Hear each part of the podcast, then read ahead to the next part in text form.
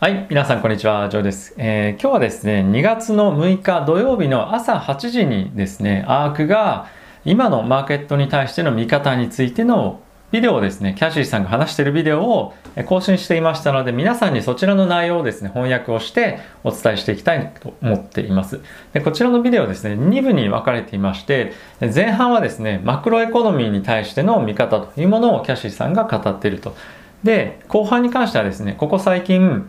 アークがですね、2021年のビッグアイデアというレポートを出したんですが、まあ、そこの少し概要について軽く触れられています。なので、この動画はですね、37分ぐらいの動画になっているので、2部に分けて皆さんにお伝えをしていこうかなと思っています。で、今日のこちらの動画に関しては、マクロの経済に対してキャシーさんがアークがどういうふうに見ているかというところをですね、お話ししていきたいと思います。でそもそもですね、マクロ経済って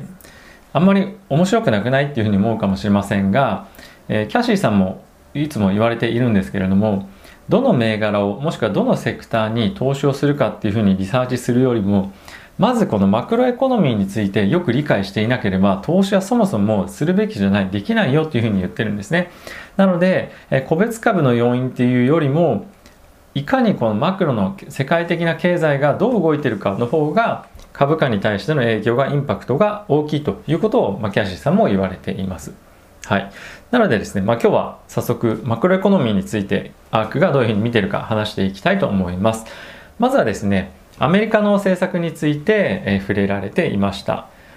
でバイデン大統領がですね今追加景気刺激策190兆円でやりましょうというようなことをですね温度をとってえ進めているわけなんですけれどもなかなか共和党と民主党のですね話が合わないということもあって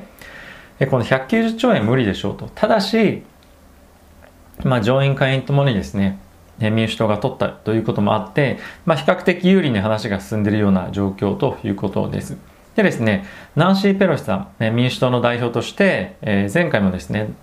トランプ大統領の時も民主党と共和党の、まあ、代表者が会談する時もですね民主党の代表者としてこの議論に臨んでいた人ですけれども3月の15日までに190兆円難しいけれども、まあ、それに比較的小さい規模の経済政策が可決されますよというようなコメントが出ていました。なので、これはですね、非常にポジティブなニュースなんではないかというコメントはキャシーさんもされていました。でですね、今後、どういうふうな経済の政策をバイデンさんがしていくかというと、まあ、これまでにトランプ大統領がやってきた政策を次々にひっくり返していくんじゃないかというようなことも言っていました。まあ、これはですね、具体的には言っていませんでしたが、税金をですね、今後引き上げるというところの含みなんじゃないかなと思っています。で、さらにはですね、今回だけではなくて、継続的にですね、景気に、景気刺激策というところに取り組んでいくでしょうと。で、えこういったことはやっていくんですけれども、まあ、今回の追加景気刺激策のパッケージの中にですね、15ドルの最低賃金というものを入れ込もうとしています。で、バイデン大統領としてはですね、これは結構強い意志を持ってやりたいというような表明はされているんですけれども、このアークのキャシーさんはですね、中小企業にとっては、人を雇うコストが大きくかさむということで、労働力をですね、集めることが難しくなるんじゃないかというようなことを言っていました。で、これって同時にですね、労働者も職を得ることが難しくなるでしょうということなんですね。で、これっていうのはいろんなメディアで少しもう騒がれ始めていて、えーバックファイヤーっていう言葉をキャシーさんは使っていましたが、労働者にとっても、そして、えーもちろん中小企業にとっても非常に悪い結果を招くんじゃないかというような不安は、えお話しされていました。で、前回のですね、マンスリーの、コメンタリーの動画でも言っていたんですけれども、M2 はですね、M2 は何かというと、市場に溢れているお金というふうに、表現すると分かりやすいかもしれませんが、引き続き年率約25%のスピードで拡大していますよと。資金がジャブジャブですよということですね。よく皆さんが言われるのは。で、それによってですね、住宅、債券、株式市場というところが非常に恩恵を受けていますと。まあ、株価も堅調ですもんね。はい。なので、まあ、こういったところの、えーまあ、恩恵が今後も引き続き続くんではないでしょうかというようなコメントもされていました。でそこでですねあの経済がやっぱ回復してくると金融引き締めっていうところに、ま、注目が集まると思うんですけれども、えここはですね FRB のパウエル議長の、えコメントを引用されていましたで彼が何を言っていたかっていうとえ金融引き締めに対して話を始めるのはあまりにも早すぎるというようなコメントをしていたので今後も比較的安心をしてまだ投資環境が整っている状況というのが続くんじゃないかということでした。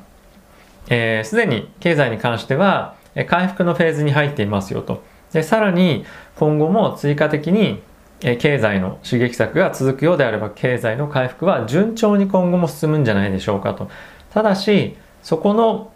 側面もありながらも逆に言うとインフレの懸念が今後は出てくるでしょうというようなこともおっしゃっていました。で実際ですねマーケットを見てみると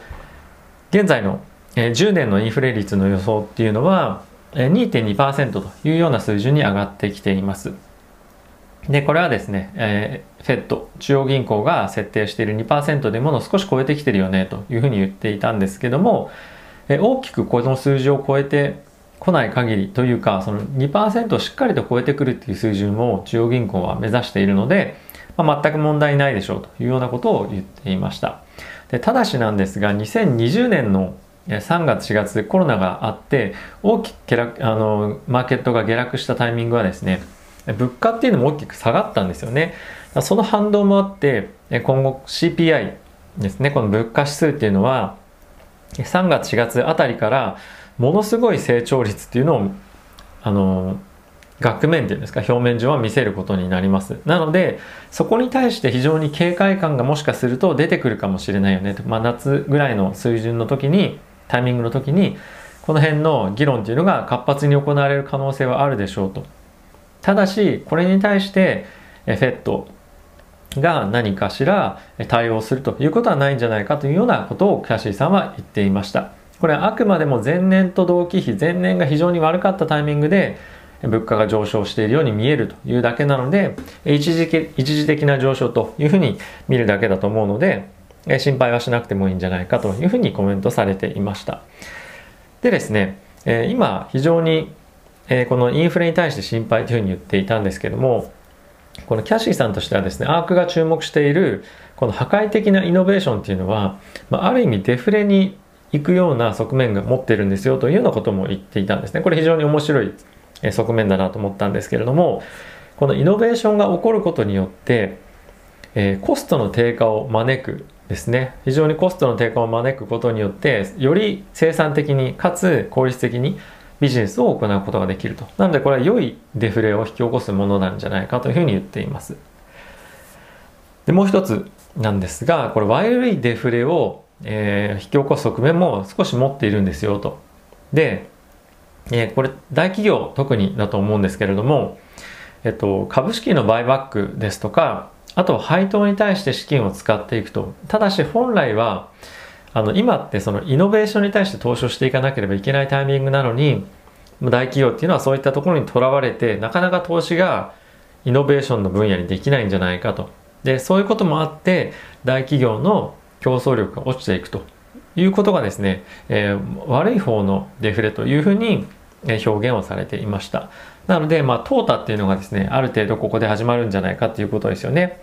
なのでこれは、デフレのブーム、デフレが膨らむっていうところと、あとデフレが引き起こすバスト、破裂よというようなコメントを、まあ、言葉を使って表現をされていました。で、えー、株式市場として彼女がどう見てるかっていうのもコメントをしていたんですけれども、まずはですね、ワクチンの影響っていうのもあって V 字回復が起きるんじゃないでしょうかと。で、それによって恩恵を受けるセクターですね、トラベル、レジャー、ホスピタリティというところが大きく回復するでしょうというふうに言われていました。で、決算もですね、ここ最近出てきましたけれども、非常にいいですと。で、これが今後も続くでしょうというようなことも言っていたんですけれども、ただしね、この決算はミスできない決算ですよと。今の状況でミスすると株価大きく下落する銘柄もかなり多くあるのでここは確実に決算をクリアしていかなければいけない局面ですよということも言っていましたなので大手のところがですね決算ミスり始めたりするとマーケット大きく崩れる可能性があるというようなことを言ってるんじゃないかなと思っています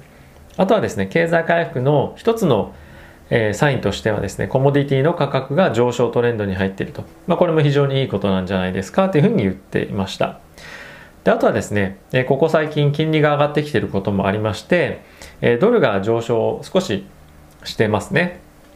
なんですけれども、まあ、今回の追加景気刺激策190兆円近くのものがまとまればドルは再び下落のトレンドに戻るんじゃないでしょうかということもおっしゃっていました。で、まあこの為替がどっちの方向に行くかどうかっていうのは、まあ、経済収支と金融収支っていうところを注目して見ていった方がいいですよということもおっしゃられていました。で、えー、先日ですね、アメリカの雇用統計ありましたけれども、えー、これ非常に見方としてはミックスじゃないですかと言われていました。でですね、47K なので4万7千人ですね、の雇用が増加していたんですけれども、まあ、予想はですね、えー、と、10万人ぐらいの予想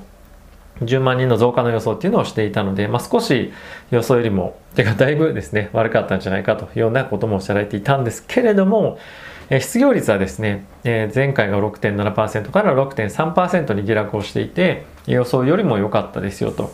で、じゃあこれをどういうふうに見るかというと、もうちょっと細かいデータを見ていった方がいいですよというふうに言われていて、で彼女が、アークが注目しているのが、えー、週間の平均労働時間というところを注目しているそうです。で、えー、前月よりもですね、これが0.3時間増加していますよと、これ0.3時間でどうなの？大きいの？小さいの？って思う方もいらっしゃるかもしれませんが、これ非常にですね、アークとしては重要視をしていて、ここの表面的な数字よりもこっちの方が重要だというふうに言っています。まあ、なんで労働力がどれぐらい稼働してるかっていうことで、やっぱりまあ直接的にえー、GDP とか、まあ、そういったところに直結していくというところですよね。でかつこれ前月の分もですねあのリバイズっていうのが行われまして、え速報値なんですねこれ毎週金曜日に出るものあ毎月の金曜日に出る第1週の金曜日に出る雇用統計っていうのは速報なんですけれども次の月になるとリバイス修正値っていうのが出ます。なんで、まあ、今回の修正値っていうのは前月分のものなんですけれども、まあ、これがですね0.8時間の増加というところから1.2時間の増加というところに修正されていました。これも非常にプラスな要因となっているので、アメリカ経済っていうのはしっかりと回復してるよと。これ追加景気刺激策がかなりちゃんと効いてる証拠だよということで、アークとしては非常にポジティブな今経済状況にあるというふうに見ています。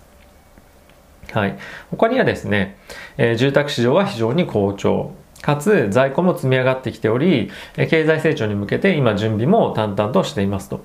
で、政府の支出も大きく今進んでいますよと。まあ、これ追加景気刺激策なんかもありますし、まあ、非常にこれいいサインですねと。で、かつ、貿易赤字というのが今少し拡大してますと。ただし、これは今経済が動き出しているというような証拠なので、ネガティブに捉える必要はないんじゃないですかというふうに言われていました。